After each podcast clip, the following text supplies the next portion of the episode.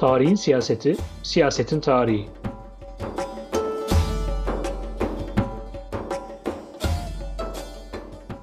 Dördüncü bölüm. Osmanlıcılıktan yeni Osmanlıcılığa.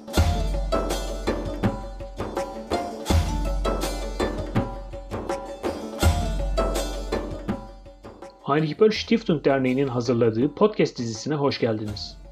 Ben Alpan Telek. Dizimizin bu bölümünde Osmanlıcılığın tarihsel kökenlerini, Osmanlı siyasal düşüncesini ve bunun 19. yüzyıla doğru nasıl geliştiğini konuşuyoruz. Konuğumuz George Mason Üniversitesi Tarih ve Sanat Tarihi bölümünde çalışmalarına devam eden tarihçi Doktor Hüseyin Yılmaz. Hocam merhaba, hoş geldiniz. Merhabalar, hoş bulduk.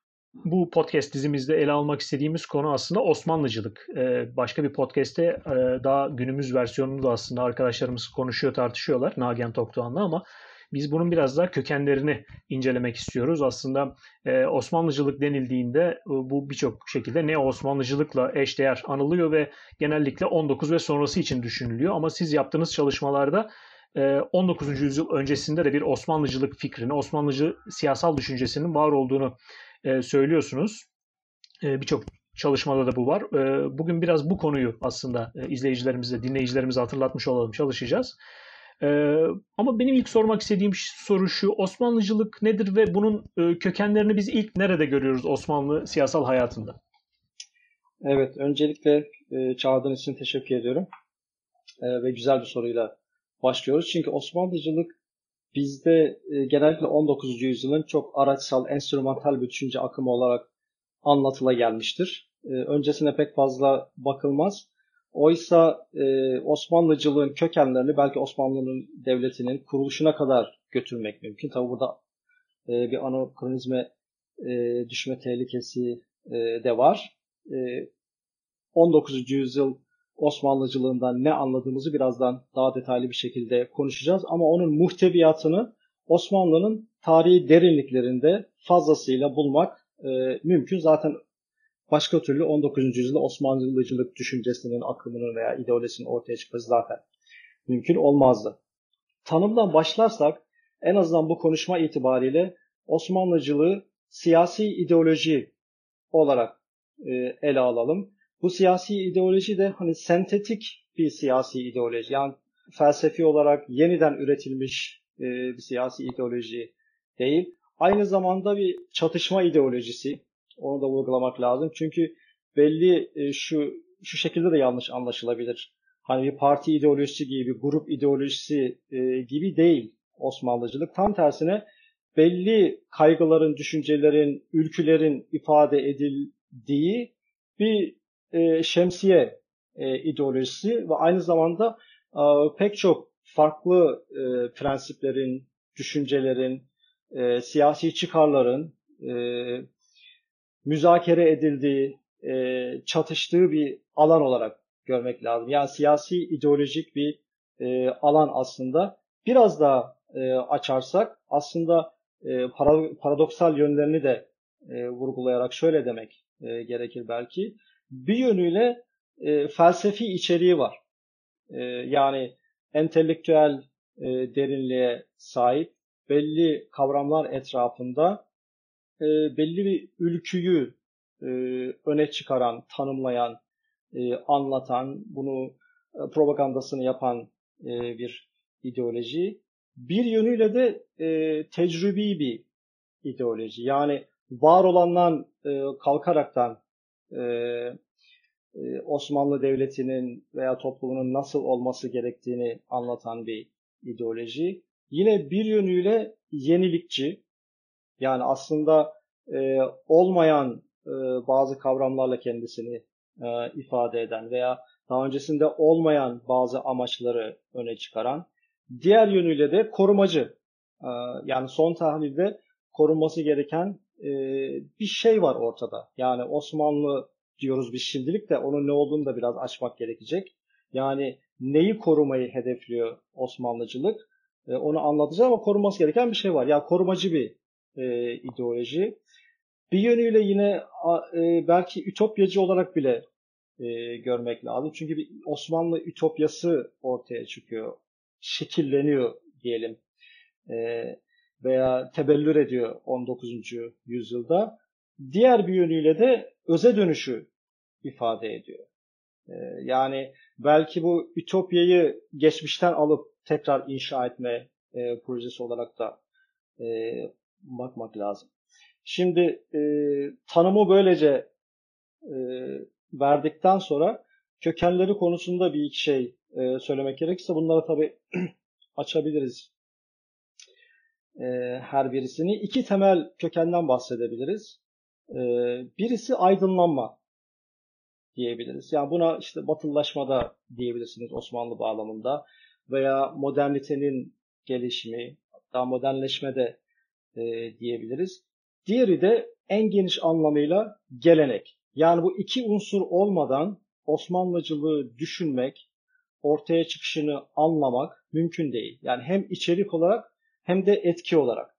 Şimdi aydınlanma dediğimizde e, ne anlıyoruz? Yani aydınlanmayı tabii çok geniş bir şekilde e, tartışacak vaktimiz e, yok. Hani şöyle demek mümkün belki, felsefi yöntemini veya muhteviyatını tedarik ediyor aydınlanma. Yani aydınlanma döneminde ortaya çıkan e, hakim kavramları, prensipleri falan şöyle bir düşünelim. Mesela gücün paylaşımı, eşitlik, özgürlük, vatandaşlık, hukukun üstünlüğü, sekülerizm, rasyonelite, ilerlemecilik, terak bunların hepsi Osmanlıcılık ideolojisinin içinde var ve olmazsa olmazı aslında. Yani bu yönüyle Osmanlıcılık son derece felsefi, son derece yenilikçi, son derece ütopyan bir e, ideoloji aslında. Diğer tarafında da gelenek var. Gelenek de aslında korunması gereken şeyi anlatıyor e, burada. Yani esas malzeme e, orada. Bu da Osmanlı'nın, e, işte Osmanlıcılıktan bahsediyoruz. E, Osmanlı Devleti diyelim veya Osmanlı İmparatorluğu diyelim nasıl ifade edersek korunması gerekenin veya tekrar inşa edilmesi gerekenin ne olduğunu e, anlatıyor bize. Yani bu en temel kavramlardan kalkın da e, en girift e, kavramlara kadar. Mesela en basitinden Osmanlılar kendilerine Memaliki Osmaniye diyorlardı. Şimdi Memaliki Osmaniye ne demektir? Bunu nasıl koruyacaksınız 19. E, yüzyıla geldiğinizde? Bunun e, tanımlanması e, gerekiyor. Nasıl tanımlanması gerekiyor? Tabii tarihe referansla e, tanımlamanız gerekiyor. Yani tarihte böyle bir şeyin var olduğunu öncelikle göstermek zorundasınız. Ve onun modern bir bağlamda nasıl devam etmesi gerektiğini göstermek zorundasınız. E, diğer yandan e, şöyle belki söylemek lazım. Geleneğin ana unsurları nedir diye bir e, soru sorarsak yine yani çok genel bazı şeylerden bahsedeceğim. Bunları tek tek e, açabiliriz. Birincisi yani tabii 19. yüzyıl aydınlarının e, veya Osmanlıcılıktan bahsedenlerin kendi tarih algılarına referansla bunları e, söylüyoruz. Birincisi Rumi aidiyeti yani arz Rum e, veya Rumi olmak nedir? Ya bunlar çünkü Osmanlı e, elitlerini uzun zamandır e, meşgul eden kavramlar. Yani kendilerini Rumi olarak görüyorlar. Bu Rumilikten ne anladıklarını ifade ediyorlar. Rumilik hangi coğrafyaya tekabül eder? Hangi beşeri unsura tekabül eder? Hangi kültürel unsurlara e, tekabül eder? Böyle bir Rumi aidiyet var. Bu 19. yüzyılda ortadan kalkmıyor. E, tam tersine yeni bir dille ifade ediliyor. Diğer önemli ayağı devlet. Şimdi biz de devleti hemen modern devlet olarak düşünüyoruz. Ee, Osmanlı Devleti dediğimizde de modern devlet olarak düşünüyoruz. Halbuki e, bir süreç içinde bizatihi bu devlet tanımı da sürekli değişiyor.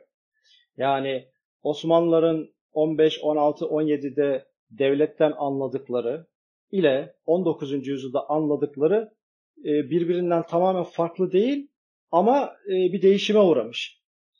E, klasik Osmanlı'da kabaca devletten anladıkları Osmanlıların yönetme selahiyeti yani Osmanlı döneminden bahsediyoruz. Yani kurumsal anlamda bugünkü anlamda e, siyasi yapı siyasi gücün e, tecessüm ettiği kurumlarla tecessüm ettiği yapıdan bahsetmiyoruz. Yani ulus devlet de daha çok ortaya e, çıkan bir şey. E, günümüzdeki devlet anlayışı. E, klasik Osmanlı'da ise e, Osmanlı'ya ait bir dönemden bahsediyoruz. Yani e, mesela ölüm e, şeyler kitabelerde fi devleti falanca denir. İşte falancanın devletinde öldü fişmanca için. Yani e, Osmanlı hanedanına veya belli bir Osmanlı sultanının e, dönemidir o dönem. Ya yani o bütün e, kurumlar da o devletin e, icrası için e, kullanılan enstrümanlardır aslında. Devletin kendisi değil. Yani o yavaş yavaş da modern bir anlam kazanmaya çalışıyor 19. yüzyılda. Üçüncüsü de hanedan. Yani Osmanlı Devleti de deseniz, Osman Memaliki Osmaniye de deseniz, e, Ehli Rum'da deseniz bunu hanedandan bağımsız düşünemiyorsunuz. 19. E, yüzyıl öncesine gittiğimizde. Hatta 19. yüzyılda da Osmanlıcılık bağlamında hanedanlığın dışında düşünmek çok da e, mümkün değil. E, dolayısıyla hanedanlık etrafında örülen bir aidiyet, e, bir kimlik, e, bir kurumsallaşma var. Yani hanedan bunun üç ayağından e, birisi ve olmazsa olmazı. Hatta işte belki proto Osmanlıcılıktan bahsedeceksek bunun ilk ortaya çıkışı da e, belki bir ayağı Rumiliğin ne olduğunu anlatmaksa bir diğer ayağı da hanedanın özelliklerinden bahseden bir literatür çıkıyor 16. yüzyılın başlarından itibaren. Hatta biraz daha öne çekmek de mümkün ama İbn Kemal'de bunu çok net olarak e, görmek e, mümkün. Tarih kitaplarının, işte kroniklerin başlarında Osmanlı hanedanlarının hanedanının özelliklerinden bahsediliyor. Yani sultanın özelliklerinden değil. Yani bir kişi merkezli bir e, anlayış değil. Hanedanın özelliklerinden bahsediyor. E, o özellikler de genelde e, kişilerin veya o dönemki elitlerin kendilerini e, irtibatlandırabilecekleri prensipler. Mesela işte Talikizade'den çok güzel bir örnek verebiliriz. Talikizade Şehnameci 16. yüzyılın e, sonlarında malum e, kendi şehnamesinin başında 20 maddelik özelliklerini anlatıyor Osmanlı Hanedanı'nın. Mesela dokuzuncusu şu, terakümi milel ve telatümi nihal. Yani inançların ve e, mezheplerin bir araya geldiği, kaynaştığı bir yer. Diyor ki Osmanlı'dan başka hiçbir hanedanlık altında bu kadar değişik inanç ve mezhep bir arada yaşaya gelmedi. Yani bunu Osmanlı'nın özelliklerinden birisi olarak e, gösteriyor. Bu tefahür edilmesi gereken bir şey. E, yani övünülmesi gereken, e, işte bir elitsen o dönemde senin e, aidiyetinin, kimliğinin, e, öngörünün, e, bilginin parçası olması e, gereken bir şey. Buna birçok başka unsurları da ekleyebiliriz Osmanlı e, siyaset düşüncesinde. Mesela kanunu kadim gibi. Kanunu kadim dediğimiz e, ya, yani Osmanlı e, devletinin e, dayanması gereken asli unsurları e, kan, hukuki bir dille ifade eden e, bir aslında şey paradigma e, diyebiliriz belki. Yani 10-15'in sonlarından itibaren e, çok sayıda Osmanlı entelektüeli veya bürokrasisi e, reformlardan bahsederken sürekli kanuni kadime referansla e, bunları anlatıyor. Yani biraz da metahistorik bir şekilde yani Osmanlı Devleti'nin e, tanımlayan unsurlardan bahsediyorlar. Bu sürekli değişiyor tabii kişisine göre ama o kanunu kadim fikri e, sürekli sabit kalıyor. Bu 19. yüzyılda da e, devam eden bir şey. E, bir diğeri anasır. Yani Osmanlı'nın e, terkip olunduğu unsurlar nelerdir? E, gene 15. yüzyılda ilk örneklerini e, görüyoruz. Ondan sonra da sürekli vurgulanan bir şey. Yani dört ana unsura dayandığı Osmanlı Devleti'nin işte askeriye, e, tüccarlar, ehli tarım e, vesaire gibi dört ana unsur.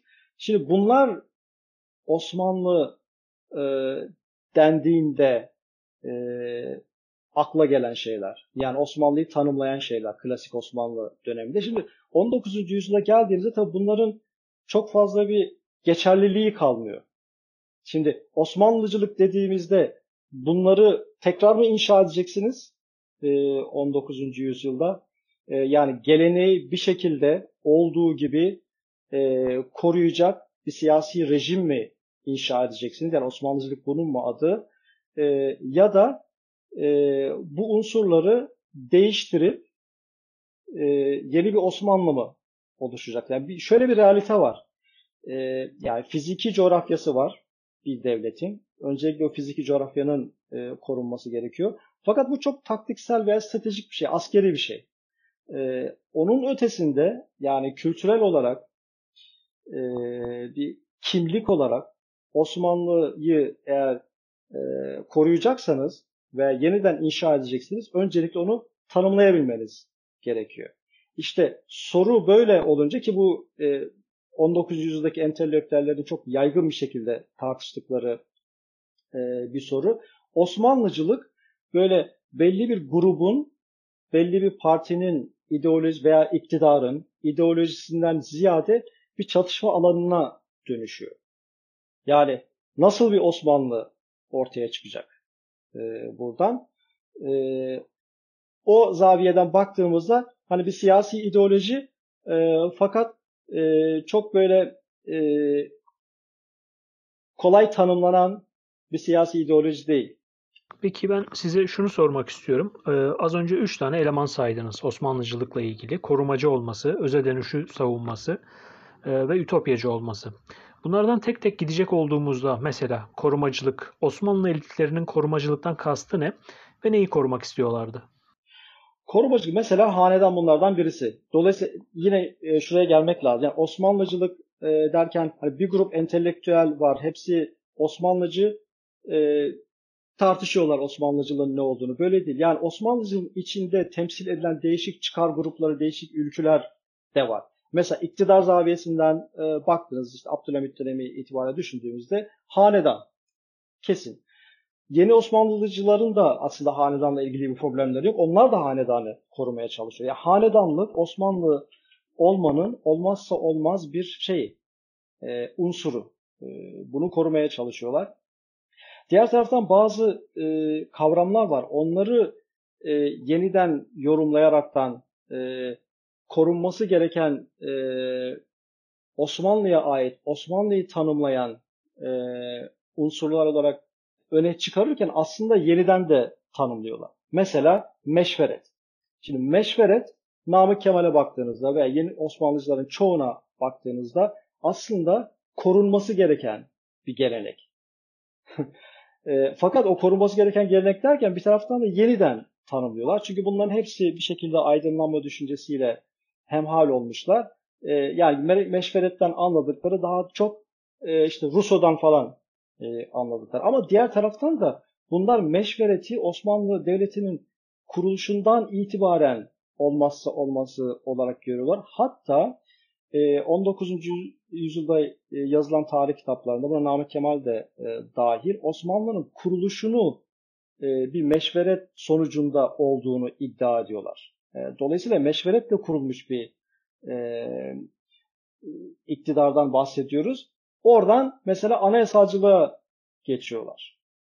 Dolayısıyla aydınlanmayla bizim genelde Osmanlı'ya girdiğini düşündüğümüz birçok kavramı e, yeni Osmanlıcılar veya bu Osmanlıcı düşünenler Osmanlı ile köklendirmeye çalışıyorlar ve korunması gerektiğini iddia ediyorlar. Bunun içine kanunu da sayabiliriz, meclisi de sayabiliriz, Peki e, ikinci noktada ne dersiniz? Yani ütopyacı tarafı neydi Osmanlıcılığın? E, bunu ilk defa sizden duydum. E, çok da ilginç geldi.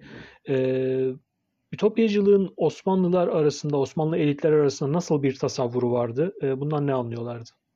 Ütopyacı şöyle bir taraf. Birincisi e, Osmanlı Devleti'nin hani sadece e, her halükarda devam etmesi gereken e, bir devlet değil Osmanlı yani tarihsel kökleri itibariyle bakarsak Osmanlı özel bir dönüm noktası dünya tarihinde. Yani öyle bir dönüm noktası ki e, işte medeniyetler gelip gidiyor. Şimdi Osmanlı'nın dönemi. E, ve o dönemde e, 16. yüzyılda yine birçok entelektüelin e, diliyle ifade edildiği e, şekliyle kendi ütopyasını gerçekleştirmiş bir e, devlet. Mesela Kınalızade e, Medine-i Fazıl'a olduğunu söylüyor artık Osmanlı şehirleri. Yani Medine-i Fazıl'a Farabi'nin siyaset felsefesinde işte siyasi toplumların veya toplulukların ulaşabileceği son aşamadır. Yani ondan daha iyisi yoktur. Oraya geldiğinizde artık tarih bitmiştir e, karikatürize edersek. E, Kralızade diyor ki işte diyor Osman zamanımızda Osmanlı şehirleri artık Medine-i Fazıla'dır. Aynı şeyi Taşköprülüzade de e, söylüyor. Değişik şekillerde de e, ifade ediyorlar. Yani mesela Osmanlı'nın işte adalette, işte ahlakta, dinde vesaire kendilerinden önce ve kendi e, çağdaşlarının e, çok çok ilerisinde bir aşamaya geldiğini rahatlıkla söylüyorlar. Şimdi 19. yüzyıl entelektüelleri de kendi Osmanlıcılıklarını temellendirirken e, işte bunlara bakıyorlar. İşte İbni Kemal'dir, Taşköprüzade'dir, e, Kınalızade'dir. Onlar bir ütopyanın e, geçmişte e, gerçekleşmiş olduğunu e, ve bunun yaşatılabilirliğini düşünüyorlar. İşte o adalet fikri, e, hukukun üstünlüğü fikri, e, meşveret e, fikri, hatta ve hatta e, işte sanatta, müzikteki gelişmişlik. Hani bunların doğru olup olmadığı mühim değil. Ama böyle düşünüyorlar. Yani geçmişte bir ütopya oluştu ve bu tekrardan e, tekrardan da değil, yaşatılabilir, sürdürülebilir. Çünkü burada işte devlet kavramı e, önemli. Hala Osmanlı'nın devleti devam ediyor şey anlamında değil, kurumsal devlet anlamında değil. Yani Osmanlı dönemi, e, Osmanlı'ya verilen e, o tarihsel dönüşüm, selahiyet devam ediyor. Bu ütopya devam ettirilebilir. Peki üçüncü olarak zannediyorum öze dönüş konusuna geliyoruz. Ee, bir altın çağ vardı belki de. Doğru mu söylüyorum bilmiyorum ama siz ne dersiniz bu konuda? E, ama bulunulan çağdan bir şikayet durumu e, zannediyorum var ve e, herhalde bizim özümüzde çok daha iyi bir e, dönem vardı e, fikriyle Osmanlı elitleri e, yaklaşıyor diye tahmin ediyorum. E, bu üçüncü eleman öze dönüş fikri e, herhalde bunu söylüyor. Peki belirli bir spesifik tarihe odaklanma var mı Osmanlı elitlerine ya da Osmanlıcılıkta? E, yoksa çok daha soyut mu konuşuyorlar? Yok aslında 1900 öncesine baktığımızda Osmanlı entelektüelleri çok eleştirerler. Yani kişisine göre değişiyor. Kimisi Fatih dönemini altın çağ olarak görüyor. Yani altın çağ tabiri yok zaten de. Ee, işte o dönemi ne referansla anlatıyor e, ideal olanı. Kimisi Kanuni dönemine e, referansla anlatıyor. Kimileri mesela Koçu Bey gibi Kanuni dönemiyle alakalı çok çok eleştirel düşünüyorlar. Hatta kurumların bozulmasının onun dönemiyle başladığını e, vesaire düşünüyorlar. 19. yüzyılda hatta bazıları Osman dönemini e, görüyorlar. Hatta şey Aşık Paşazade'ye bile baksanız Osman dönemi sanki o e, kendi dönemi Aşık Paşazade de çok e, kritikçi bir e, tarihçi. E, kendi dönemini genelde Osman dönemine referansla e, anlatır. Yani onun dönem, onun zaviyesinden belki en ideal dönem e, Osman'ın e, dönemiydi. Dolayısıyla hangi dönemin referans noktası olduğu, hangi döneminin mükemmeliyete eriştiği e, kişisine göre değişebilir. Ama 19. E, yüzyılda mesela Namık Kemal'e falan e, baktığınızda Osmanlı'nın o klasik e, dönemi yani 17. yüzyılda öncesi onun kafasında bütün referans noktalarını toplayan bir şey. Ya yani öyle bir dönem var öz. 17. yüzyıl öncesi. Evet. Peki. E, bu noktada şunu sormak istiyorum size. Birçok isim de saydınız aslında hem 19 hem 19. yüzyıl öncesinde çoğu da aslında Osmanlı eliti olarak adlandırabileceğimiz kişiler diye e, tahmin ediyorum. E, Osmanlıcılıkla Osmanlı elitleri ya da saray elitleri arasındaki ilişkiyi sormak istiyorum ben size. Mesela saray dışında e, Anadolu'da ya da Osmanlı coğrafyasının çeşitli yerlerinde Osmanlıcılık e, bir yaklaşım olarak var mıydı? E, yoksa bu sadece İstanbul ya da Balkan merkezi bir siyasi ideoloji miydi? o kesinlikle İstanbul merkezi bir ideoloji değil. E, bunu da biraz daha geniş düşünmek lazım aslında. Doğru. Yani bir yönüyle Osmanlı Osmanlıcılık Osmanlı elitlerinin ürünü ama bu elit e, sürekli değişen bir e, kitle. Yani 16. yüzyıldaki elit e, daha çok e, sultanın e, belirleyebildiği bir elit. Sultanın ve onun etrafındaki e, atadığı kişilerin belirleyebildiği daha küçük bir elitten bahsediyoruz. Ama 19. yüzyıla geldiğimizde özellikle Taşra'da, hani buna İstanbul'da e, dahil işte yeni bir burjuva sınıfı iyi veya kötü e, ortaya e, çıkıyor. E, yazar çizer takımı ortaya çıkmaya başlıyor. Bu tamamen yeni bir tip olarak ortaya çıkıyor. Yani e, kökenlerini yine belki Çelebilere götürmek mümkün e, 17. yüzyılda. Hani medrese dışında veya en azından medresede kariyer yapmadan yazar olan, toplumsal meseleler üzerinde e, fikir beyan eden, konuşan e, kişi anlamında.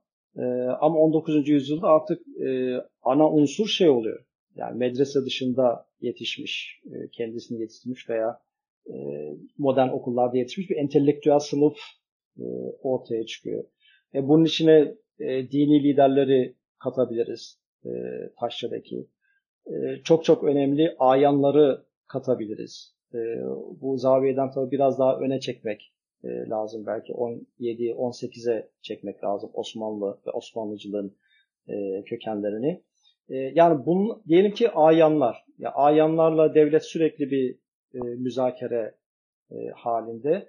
Ayanlar bir taraftan kendi otonomilerini korurken bir taraftan da aslında devletle eklemleşme gayreti içindeler. E, yani ayanlar arasında en azından işte 20. yüzyıla kadar falan böyle bağımsızlık e, pek fazla yok. En azından hani modern ideoloji anlamında e, yok. Daha çok kendi bölgesel otonomilerini korurken bir taraftan da hani devletin devlet içinde bir e, statü elde etme e, gayretleri falan var. Onlar bile aslında Osmanlıcılığın e, işte sözcüleri olarak görülebilir. Çünkü Osmanlıcılık e, onların da işine yarayan bir şey. Yani özellikle Arap devletlerini, Arap memleketlerini, e, Arapça konuşulan memleketlere diyelim, e, düşündüğümüz zaman oraların elitleri hatta ta Abdülhamit döneminde bile e, genelde Osmanlı Devleti ile çok yakın ilişkideler. Dolayısıyla 19. yüzyılın ikinci yarısı olarak düşündüğümüz zaman e, çok atlıyoruz gerçi yüzyıllar arasında da. E, yani Osmanlı Devleti e, kendisiyle çok e, uyumlu hareket eden e, bir elit oluşturuyor bütün Osmanlı topraklarında. Yani kendi bürokrasisinin dışında bunu söylüyor. Yani bir kendi bürokrasisi var tabii ki askeri ve e, sivil bürokrasi, hukuki bürokrasi. Bunun dışında da e, Osmanlı devlet yani kendi geleceğini Osmanlı devletinin geleceğiyle e, birlikte gören bir elit. Hatta bunun önemli bir kısmı da Türkçe e, konuşuyor e, o dönemde. Bunlar da e, bunların arasında Osmanlıcılık güçlü bir akım aslında. Ben şunu anlıyorum sizin söylediklerinizden. Osmanlıcılık aslında bir siyasi ideoloji olarak sarayın dışında kurulan bir ilişkiden çok elitler arası kurulan ilişkilerde onları bir arada tutan bir yaklaşımmış gibi görünüyor. Buradan şuna gelmek istiyorum. Genelde siyasi ideolojiler ya bir toplumu, toplumları ya da işte bu örnekte bir imparatorluğu bir arada tutmak için ortaya konulan fikirler ya da yaklaşımlar oluyor. Sizce çıktığı ve geliştiği koşullarda Osmanlıcılık bu açılardan işe yaramış olabilir mi? İşe yaramış derken belki hükümde bulunmak gerekiyor. yani başarılı olmuş mudur diyebiliriz belki bilmiyorum. en azından konuşma itibariyle hadi işe yaramıştır diyelim ve onu anlatalım biraz veya nasıl işe yaramıştır veya etkisi ne olmuştur öyle e, diyelim. Yani ama onu anlatırken de biraz e, yine ortaya çıktığı bağlamı biraz daha teferruat anlatmak gerekiyor. Yani Osmanlıcılığı e, işte başta şey dedik bir gelenek e, dedik bir aydınlanma dedik ama bunlar çok soyut bağlamda. Çok daha somut anlamda aslında Osmanlıcılığın iki temel bağlamı var. Birincisi modern devletin ortaya çıkışı. İkincisi de şark meselesi. Bunların ikisi de tam da bu sizin sorduğunuz e, soruya hitap eden e, bağlamlar. Yani modern devlet derken e, işte yani her nasıl tasavvur ederseniz edin e, Osmanlı İmparatorluğunu, toplumunu vesaire. Yani bu nasıl bir devletle tecessüm edecek veya devam e, edecek? Onun e, tartışması. Bir taraftan da modern devlet kendi kendine şekilleniyor.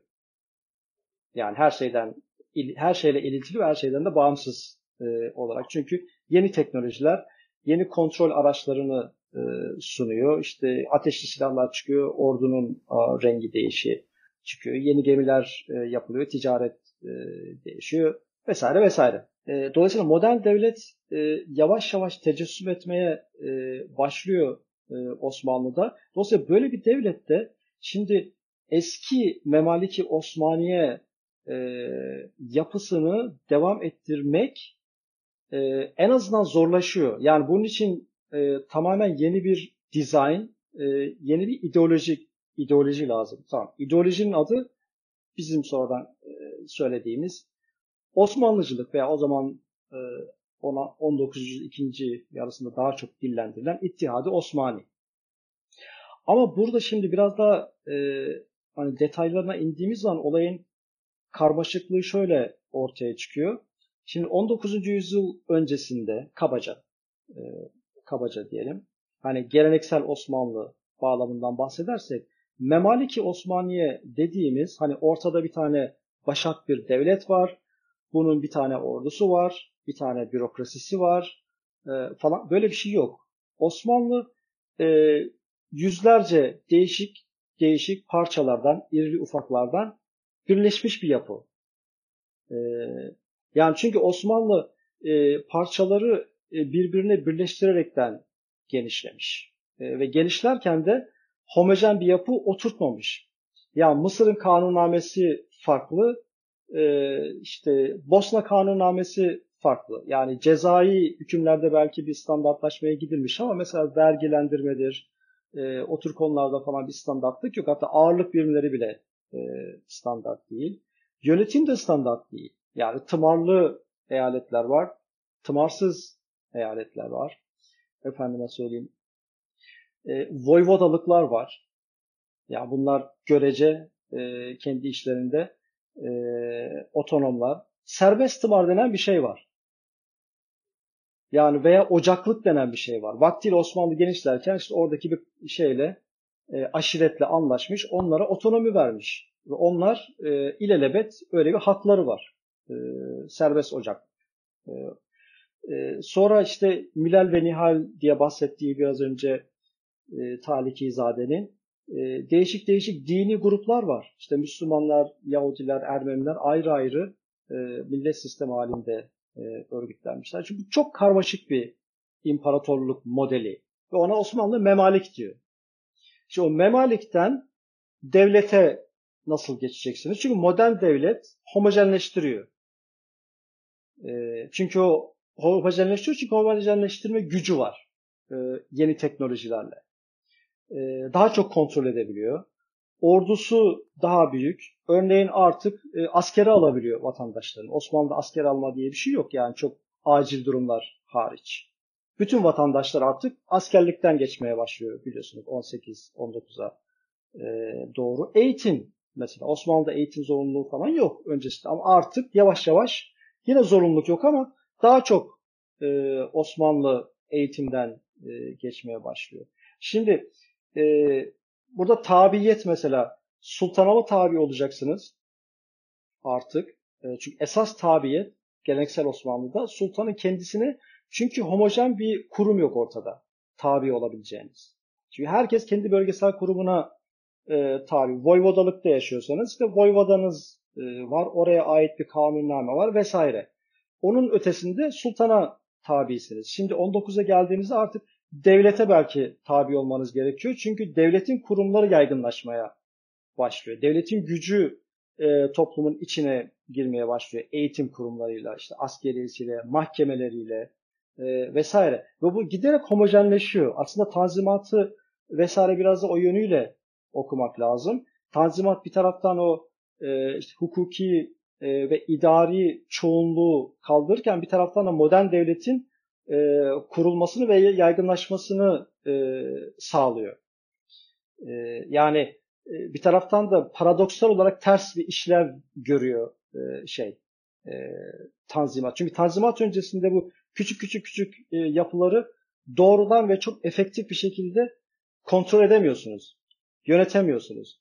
Ama Tanzimat diyelim ki mahkemeleri homojenleştirmeye çalışıyor. Birebirden olmuyor da veya eğitim kurumlarını veya bürokrasi, işte Müslümanlarla gayrimüslimler arasındaki farklılıklar yavaş yavaş e, ortadan kalkıyor falan. Bütün bunlar bir taraftan da devletin güçlenmesini e, sağlıyor. Dolayısıyla devletin başında kim var, devlet nasıl yönetilecek sorusu çok daha bir öne çıkıyor. Yani çok daha kritik bir soru haline geliyor. Osmanlıcılığı işte biraz daha hararetlendiren e, bu tür e, gelişmeler. Yani bir modern devlet olayı Osmanlıcılığı e, ana bağlamı.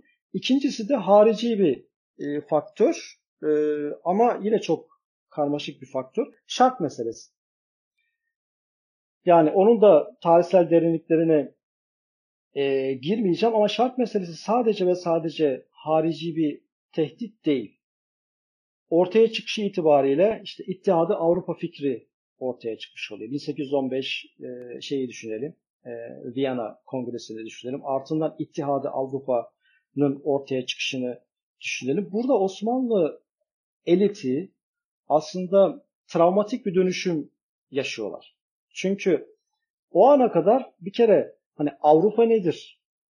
Avrupalı olmamak nedir? 19. yüzyılın başlarından e, bahsediyoruz. Bunlar hani Osmanlı entelektüellerini ve elitini meşgul eden şeyler değil. 1815 itibariyle Osmanlılar giderek yani belki çok hani e, sert bir dönüm noktası olarak söylemek yanlış olur ama en azından o dönem o tarihten itibaren kendilerinin artık Avrupalı olmadıklarını öğreniyorlar. Çünkü Osmanlı İttihadı Avrupa'ya e, dahil edilmiyor. Haritalara bakıyorsunuz. Haritalarda Osmanlı Devleti yok. Yani e, bütün haritaları tabii incelemedim ama haritaların Kahir ekseriyetinde hani Almanya'da, Hollanda'da, İtalya'da, İngiltere'de yapılmış dünya haritalarında veya Avrupa haritalarında Osmanlı işte devlet Osmanlı devleti diye resmedilmiyor veya Osmanlı İmparatorluğu diye resmedilmiyor. Ya Turkish Empire diyor mesela İngilizcesinden örnek verelim. Veya işte e, Grand Signor diyorlar hala. Veya Grand Turk diyorlar. İşte Empire of the Grand Turk. E, yani işte Büyük Türk'ün, Ulu Türk'ün şeyi. Yani Osmanlı'ya zaten böyle bir aidiyet, bir bütünlük, e, bir kimlik atfedilmiyor Avrupa düşün. Genel itibariyle e, söylüyoruz tabi. E, mesela bazılarına şey diyorlar işte Turkish Empire in Europe, Turkish Empire in Asia, Turkish Empire in Afrika. Ya bölünmüş bir şey var. Ha bu şeye de ters. E, Osmanlı'nın kendi algılısına da ters. Onun e, Osmanlı'nın kendi algısıyla Avrupalıların kendilerini nasıl gördükleri arasındaki e, tezatı görünce bu travmatik bir etki yaratıyor aslında. Çünkü Osmanlı entelektüelleri, az çok okumuş entelektüelleri e, yani onu da rahatlıkla söyleyebiliriz. Çünkü e, Müteferrikan ilk bastığı kitaplardan birisi Cihan Nüma. Şimdi Cihan Nüma'ya baktığımızda Osmanlı e, memaliki e, iklimlere göre konumlandırılmış. Çünkü eski geleneksel e, İslam Osmanlı coğrafyasında iklimler var, ekalim var, kıtalar yok işte birinci iklim, ikinci, yedi iklim var. Ee, mesela şeye baktığınızda Talikizade yine 16. yüzyılda Talikizade Osmanlı Hanedanı'nın özelliklerinden birisi olarak yedi iklime hakim olmasını söylüyor. Ya daha önce diyor böyle bir şey olmadı. Bundan sonra da olmayacak. İtopyalardan birisi bu. Mesela biraz önceki soruna e, dönersek. Hepsinden de örnek veriyor. İşte yedinci iklim Budapeşte, işte birinci iklim Feşmekan. Yani bütün şeyleri sayıyor. Yedi iklimde de Osmanlı'nın bir şey var. E, eyaleti var. Şimdi bu bir bütünlük sağlıyor Osmanlı'ya. Böyle yedi iklimde e, hakim olmuş e, Osmanlı'ya verilmiş bir devlet var. Öyle söyleyelim. Şimdi bakıyorsunuz modern haritalara ki modern haritalarda şimdi sizinkinden daha gelişim kullanmak zorundasınız. Orada bölünmüşlük var. Turkish Empire in Europe diyor. Turkish Empire in Asia. Asia nedir? Europe nedir? Yani kıta bağlamında e, düşünmeye alışmamış e, Osmanlılar. Tekrardan Osmanlı'ya bir bütünlük e, sağlamak gerekiyor. Bunu nasıl yapacaksınız? Mesela bazıları şey diyorlar Osmanlıcı e, entelektüellerden e, bir kısmı işte e, üç kıtanın imparatorluğu. e, yani o bölünmüşlüğü e, üç kıtaya yayılmışlık anlamında tekrardan yorumlamaya e, çalışıyorlar. Ama bu travmatik etki e, 19. yüzyılda Osmanlıcılığı tanımlayan, e, uğraştıran e, önemli faktörlerden e, birisi haline geliyor. Mesela e, önemli, en önemli e, sonuçlarından birisi yine 1815 e, Viyana Kongresi'nin sadece İttihadı Avrupa değil, İttihadı Avrupa'nın medeni devletlerden oluştuğu fikri. Yani diyorlar ki İttihadı Avrupa medeni e, milletlerin ailesidir diyorlar. Şimdi Osmanlılar hem Avrupa'nın dışında olduklarını öğrenmiş oluyorlar. Çünkü alınmıyor Osmanlı e, ittihada. Hem de medeni olmadıklarını anlamış oluyorlar.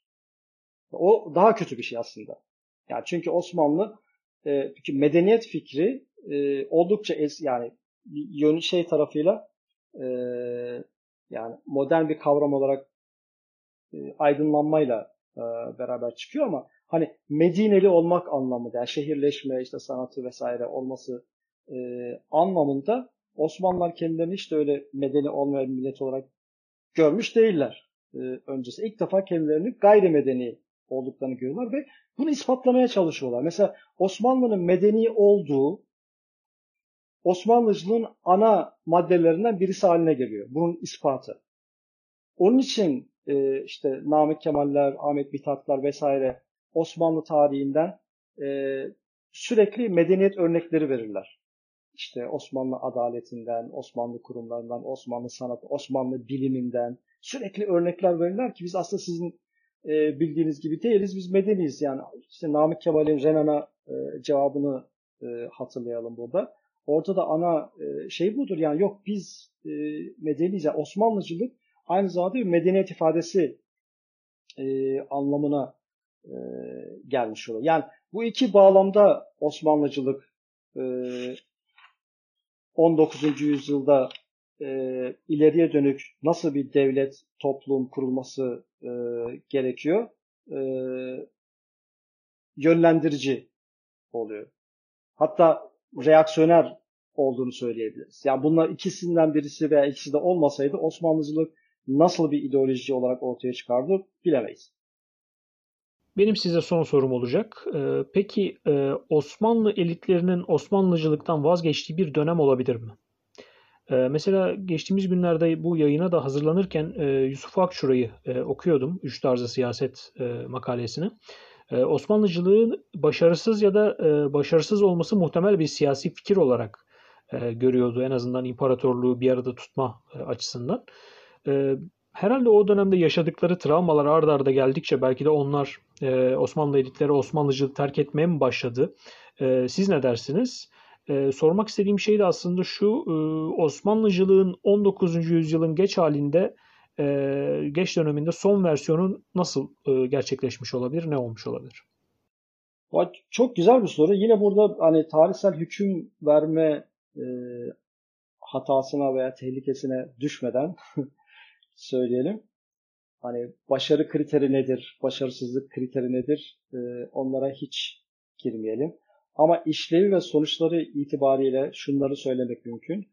Osmanlıcılık e, daha e, şart meselesi bağlamında da bahsettiğimiz birçok e, kavramın Osmanlı düşüncesine dolayısıyla e, onun devam olarak e, Türk Cumhuriyet düşüncesine de yerleşmesini sağlamıştır e, yani Osmanlı'yı korurken e, Osmanlıcılığı savunanların e, ekseriyeti özellikle öne çıkanları hiçbir zaman e, geçmişteki kurumların aynıyla ihya edilmesi gerektiğini e, söylemiyorlar. Yani hatta bunu e, Osmanlıcılığı e, otoriter yönetimin aracı olarak düşünen e, sultan bile yapmıyor. Yani şöyle bir şey ortaya var. Aslında enteresan bir şey. Hem muhalefet hem sultan veya hanedan aynı zamanda Osmanlıcı. Yani 19. yüzyılın çoğunda. Yani bütün mesele Osmanlıcılığın ne oldu? İşte sultan e, aidiyeti, itaati e, vesaire vurgularken e, şeyler, muhalefetteki Osmanlıcılar e, mesela hürriyet düşüncesini vurgular. Diyorlar ki yani doğru veya yanlış orası önemli değil. E, yani biz hür bir toplumduk eskiden. İşte düşünceler ifade edilebiliyordu. Efendime söyleyeyim halk e, e, etkindi karar verme e, e, süreçlerinde meclisler yoluyla, meşveretler e, yoluyla kanun düşüncesi hakimdi. Dolayısıyla mesela anayasalcılık e, bence Osmanlıcılık düşüncesinin doğrudan bir sonucudur. Yani Osmanlıcılığa rağmen değil. Anayasalcılığı Osmanlı e, bağlamında e, kabul ettirebilmek için. Çünkü bunlar çok yeni düşünceler. Hani e, dediğim gibi bunu e, baştan bahsederken şey dedik yani paradoksal özelliklerinden bahsettik e, Osmanlıcılığın. Hani hem felsefe olarak yenilikçi bir düşünce e, hem de geriye dönük bir düşünce. Hani sosyalizm gibi veya direkt e, sekülerizm gibi dışarıdan e, işte yeni bir düşünce olarak e, girmedi şey e, anayasalcılık e, Osmanlı entelektüel dünyasına. E, daha çok asimile edilerekten hani yerelleşerek, yerlileştirerekten doğru, yine doğru veya yanlış e, o taraflarına e, girmiyorum ama mesela Namık Kemal gibi entelektüellerin en büyük argümanı e, şuydu yani anayasalcılık aslında doğrudan Avrupa orijinli bir e, e, devlet yönetim prensibi değil. Kökleri bizde diyerekten e, meşruiyeti savunuyor. Yani meşruiyet e, fikri e, efendime söyleyeyim meşveret, meclis, kanun, e, hukuk e, bunlar e, bir taraftan e, aydınlanma düşüncesinin ortaya koyduğu e, işte e, prensipler etrafında tartışılırken örnekler Osmanlı'dan alınıyor. Dolayısıyla birçok e, bizim sonra e, ki e, şeylerin, e, İttihat ve Terakkicilerin, hatta e, Cumhuriyeti kuranların çok rahatlıkla kullanabildikleri bu kavramlar Osmanlıcılar yönüyle, e, eliyle e, ve onların diliyle e, girmiş oluyor. Yani şunu düşünün en hürriyet çok hakim bir kavram e, Osmanlıcıların elinde. O hürriyet bağlamında hatta şeye kadar bunu genişletiyorlar. Gayrimüslimlere kadar ve ana argümanlardan birisi yani hür olunmadıkça Osmanlı e, da e, tebaayla şey arasındaki e, ilişkiyi sağlayamazsınız. E, iktidar e, arasındaki. insanlar hür olmalı ki hür iradeleriyle e, temsil edildiklerini düşünerek de e, iktidara e, tabi olsunlar ve iktidarın e, parçasını olmuşlar. Yani Namık Kemal'deki hürriyet düşüncesini e, alın. Yani Namık Kemal'deki hürriyet düşüncesi e, Fransız düşüncesine ne kadar boşluysa örnekleri itibariyle yani tarihsel örnekleri itibariyle Osmanlı tarihine de o kadar e, boşludur ve ondan sonraki nesil hürriyeti tamamen yerlileşmiş bir kavram olarak çok rahat kullanıyorlar. Yani dışarıdan gelen bir kavram olarak e, değil. Hatta şunu bile belki e, düşünmek lazım. Niye hürriyet?